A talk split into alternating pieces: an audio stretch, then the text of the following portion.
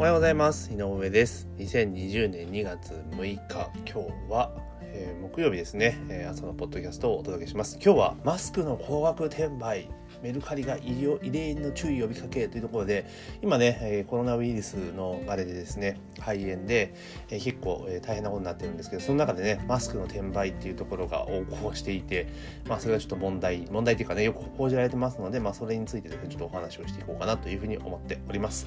でで基本的に今ね、まあ、よく最近あるじゃないですか。何々物がなくなった時に。まああのバッと買い占めて。で、転売ヤーの方々がね、出品して、メルカリとか出品して、まあ、高額でね、高単価で販売するっていうのは、まあまあよくあることかなと思います。まあ、ただ、え今回もですね、まあ、例によってマスクが、ね、当然、ドーンと、えー、ね、こんだけ騒ぎになってますから、マスクのね、需要が増えて、えー、買い占めて、で、売っているというところがあるわけなんですよね。で、まあ、当然ですね、あの日本って資本主義経済の国なんであの安く仕入れて高く売るっていうのは別に間違っちゃいないんですよね、うん、だから法律的に問題があるかって言ったらね多分ないんですよね。残念ながらないというか、まあ、そういう国なんですよね。だからあの転売っていうのがなんとなくこういうことが起こるとあの転売はダメだとか絶対あかんみたいなことが結構多いんですけれどもでも実際のところは、まあ、転売っていうのは別に法律でも認めまあ確かに売っちゃいけないものを、ね、転売とかしちゃダメですけど、えー、その範囲内であれば別に何をしようが勝手ですしであの価格についても個人間のねあのやり取りなわけですから、まあ、いくらつけたっていいわけですよ。それこそそれこそ石石ころに1万とかつけたっていいわけですよ。買う人がいれば。っていうところなんですね。で、えー、この転売とか見て今ちょっとねパーッと見て、えーメルカリ開いたんですけどもう例えばそんなになんかこんだけ騒ぎになってるからあのバカ高い金額を、えー、出してる人はもういないですよね。うん、なんかそんなになんか報道で見る限りでは、えー、何万円とかって出してるっていう人がいるって書いてありましたけどまあ今見てメルカリの結果を見ていてですねそのなんだろう売れたやつとかを見ていってもそんななんか1万とか2万とかでなんか狂ったような金額で、まあ、売れているのはまあ高いっちゃ高いか、えー、180枚で7000円とかあるから。まあまあまあ高いっちゃ高いけれどもそんななんかむちゃくちゃなやつではない気はするんですけどね。うん。でまあ、まあ、もちろん中にはね結構あでもあれか。高いやつは。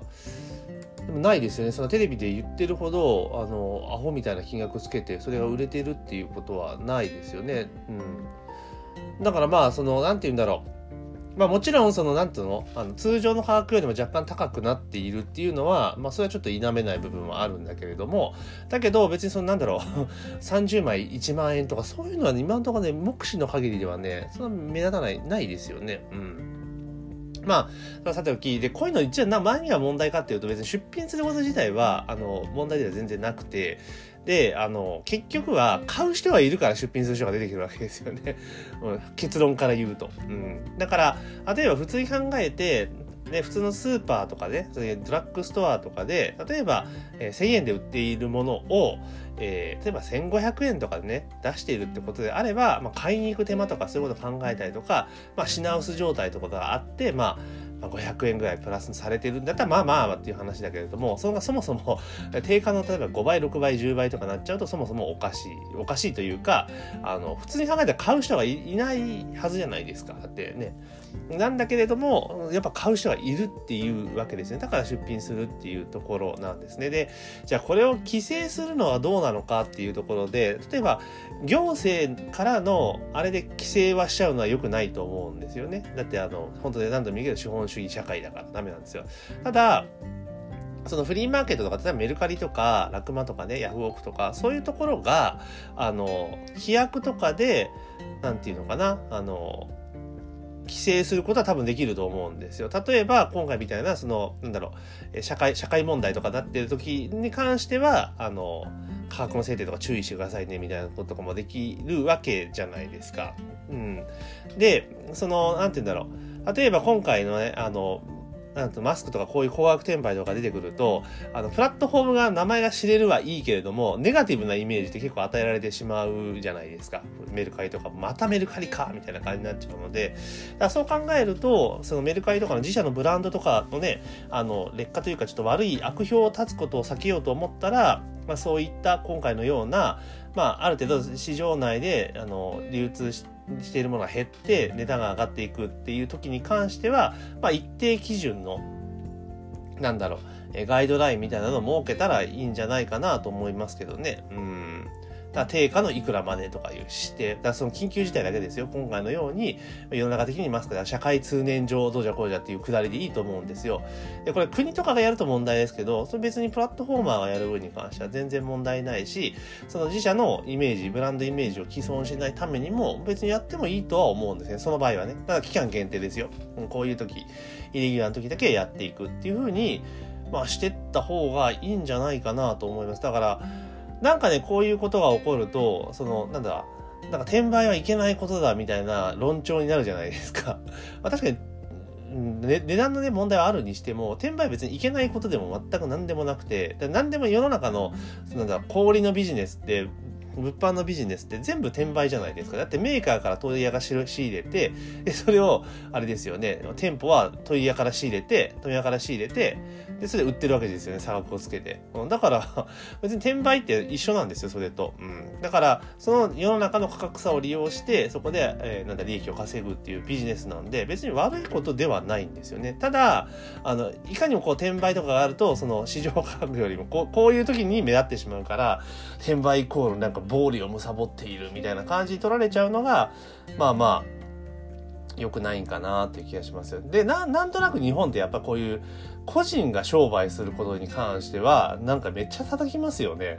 これ良くない傾向だと思うんですよね。うん、だからなんか日本からこう、こういう起業家がドーンと出てってってことがない気がすごくします。うん。だから別に、これね、いいと思うんですよね。だから、例えば転売っていうこと自体が、その、結局だって高い値段つけなかった、つけたって普通、需要がなかったら売れないわけじゃないですか。ね。で、まあ今回だとこういうメルカリとかね、そう、メルカリじゃねえ、マスクとかこういうのはちょっとね、ちょっとイレギュラーとして置いといて、これはちょっと、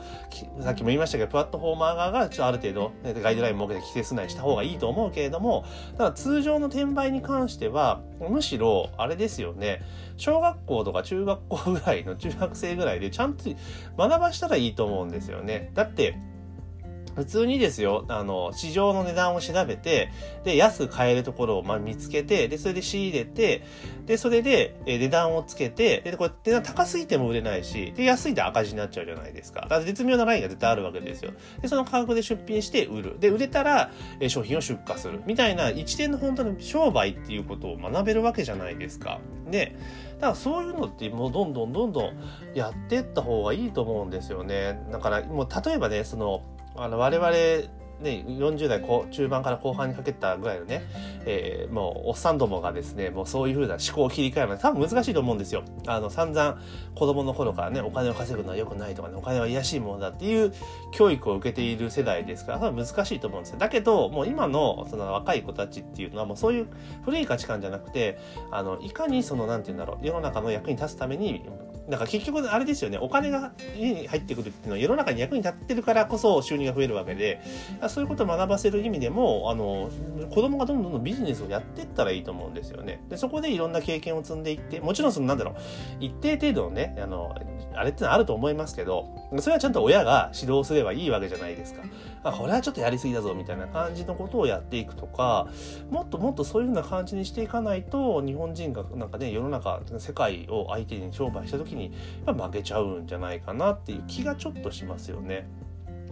だから、そうすると、だからそういうことをしっかりと学ばせておくと、このマスクの高額転売とかなった時に確かに需要があって供給が減るけれども、まあそれをやることによってのマイナスもあるわけじゃないですか。例えばそれが、ね、ね、会社、法人とかやってたら、もう悪名高くなっちゃうわけですよね。だから逆にそうなってくると、なんていうのかな、あの、そ、こういうタイミングでは逆に利益を取らずに、あの、なんていうのかな、その、顧客リストを集めるためにちょっと安く売るぞみたいなことだって出てくる、知恵として出てくるわけじゃないですか。だからそういうふうに学ばせるっていう事業を、あの、小学校とか中学校とかでやった方が絶対にいいと思うんですけどね。だそう思いますよ。だからプログラミングね小学生がね学ばせるのは重要なことだって言うけれども、まあ、それよりもちゃんとビビジネスでお金について勉強させた方がまあいいと思ったりはします。というところで結構話がね、まあ、マスクの転売から、えー、子供に対するビジネスの教育って話に飛んじゃいましたけれども、だけどそういう教育ができてないからこそ、あとはそのなんだ、高額点、なんだ、あの、なんだ、お金の教育とか商売とかに関しての教育がちゃんとできてないからこそ、こうやって転売とかっていうことが起こると、もう転売は悪だっていうような論調になっちゃうっていうのは良くないのかなと。だから今回は転売は別に悪くないんですよね。なんかマスクの高額転売で、イレギュラー、こんなご時世にイレギュラーな値段をつけて売っている輩が問題なだけであって、で転売自体は悪くないんですよ。だけどこういうことが起こると転売自体が悪い印象になっちゃうので、だからそういうね、モラルとかってことも、やっぱそういう面じゃないですか。だからそれは子供の時からそういう教育をちゃんと教育というか、モラルの教育ではなくてビジネスとしてのモラルの教育みたいなことをしていけば、こういうこともなくなってくるんじゃないかなというふうに思います。うん。っていうところですかね。まあ、ただ、あの、実際問題売れなかったら、仕入れた方がアホじゃないですか。結局、だから高額でね、えー、買って、で、出品して売れなかったら、どうするかって言ったら、あの、最終的には原価割りで売るわけじゃないですか。だからもうそれでいいと思いますけどね。うん。まあ、あとは、もうちょっと賢い人だったら、まあ、買って、その、なんだ、え海外向けに出品するとかいう人もいるでしょうけれども、まあでもそれでもね、やっぱ変な値段つけて売るとイメージ悪くなるからね、個人的にはやめた方がいいんじゃないかなとは思いますけどね。それは転売で売りたいやめろということではないわけですけれども、まあそんな風にちょっと思いましたというところで、まあ今日はですね、えー、マスクの転売っていうところはね、まあ大体こういうね、記事になるときにはね、もあの市場は落ち着いてる状態なので、まあ実際メルカリ見てみてもそんなにね、めちゃくちゃ値段を設定している出品者いないっていうのが分かりましたので、まあまあ、まあそうだろうなというふうには思いました。だからまあ結局こういうのってメディアの報じ方、こうやってね、なんかネガティブなことを報じた方がなんか数字取れるし、やんのやんの言うじゃないですか、みんながね。だからだからなんだろうなと思う。本当テレビってクソだなって最近思う。えー、今日この頃で、テレビというかメディアがね、クソだな、終わってるなっていうふうに思う今日この頃です。というわけで本日は、えー、マスクの方が転売に関することに関してちょっと思ったことをお話をさせていただきました。というわけで、えー、2020年2月6日朝のポッドキャストは以上になります。今日も一日頑張っていきましょう。